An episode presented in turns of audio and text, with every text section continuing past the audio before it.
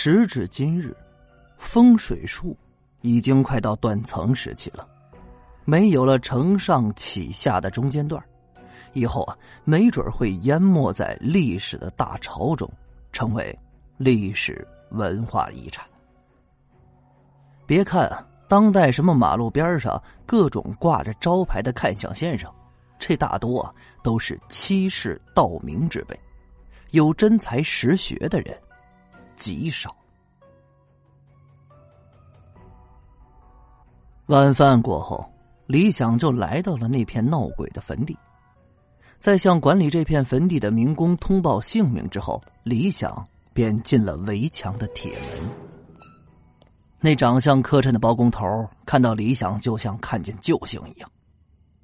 哎呦，李大师，你总算来了！哎呀！这儿啊，自从闹鬼死了人，接近晚上的时候，基本就没人敢来。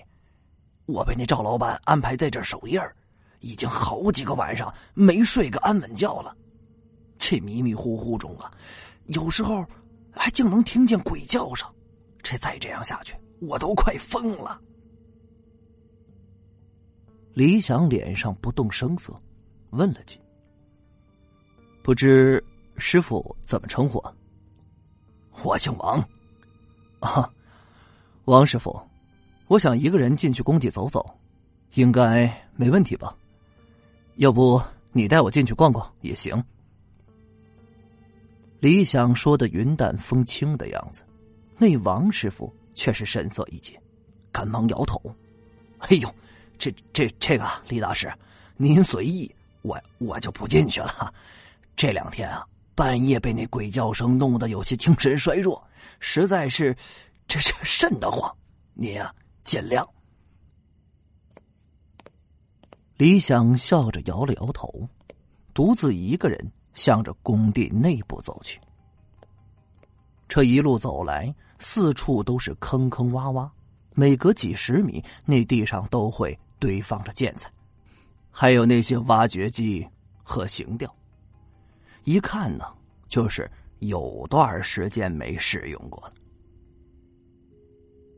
夜幕降临，太阳已经缩进了地平线，一股冷风吹来，李想忍不住狠狠打了个喷嚏。这越往里走啊，李想就感觉身边的空气越发的冷了起来。要知道，现在可是初夏季节。对于南方的城市来说，傍晚可是有些闷热的。这地方却是有些阴冷。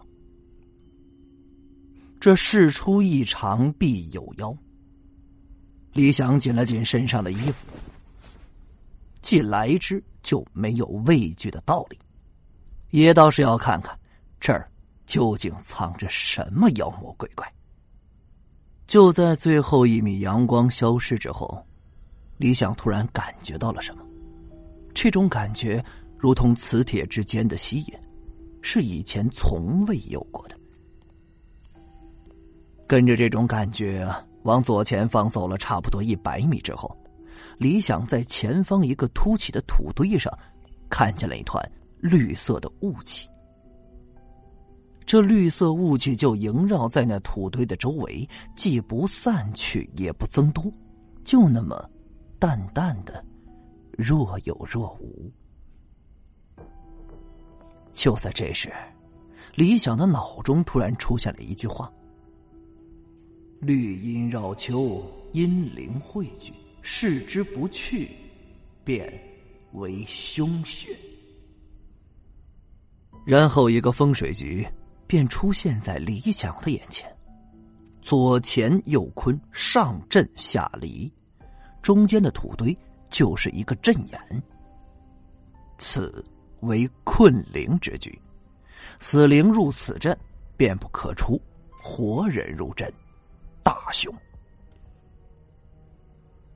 这夜间十二点，阴气最重，若靠近此风水局之人，吸入那绿色的雾气，心智便会被迷惑，而且还会看到幻想。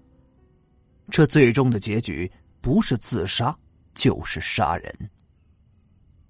很多知识一股脑的冲进了李想的脑中，他被震惊的木愣在原地。这是怎么回事啊？自己怎么看出这是个风水局的？而且解决的办法也有。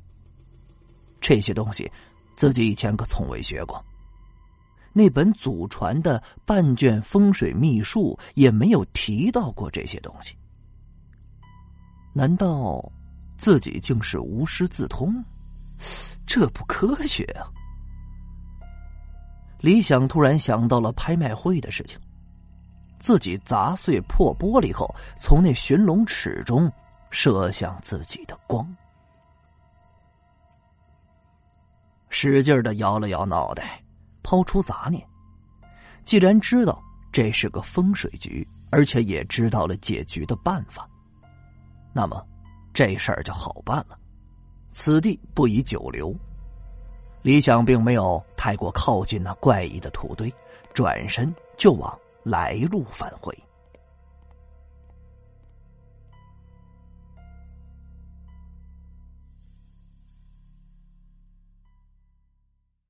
感谢您的收听，去运用商店下载 Patreon 运用城市，在首页搜索海量有声书，或点击下方链接听更多小说等内容。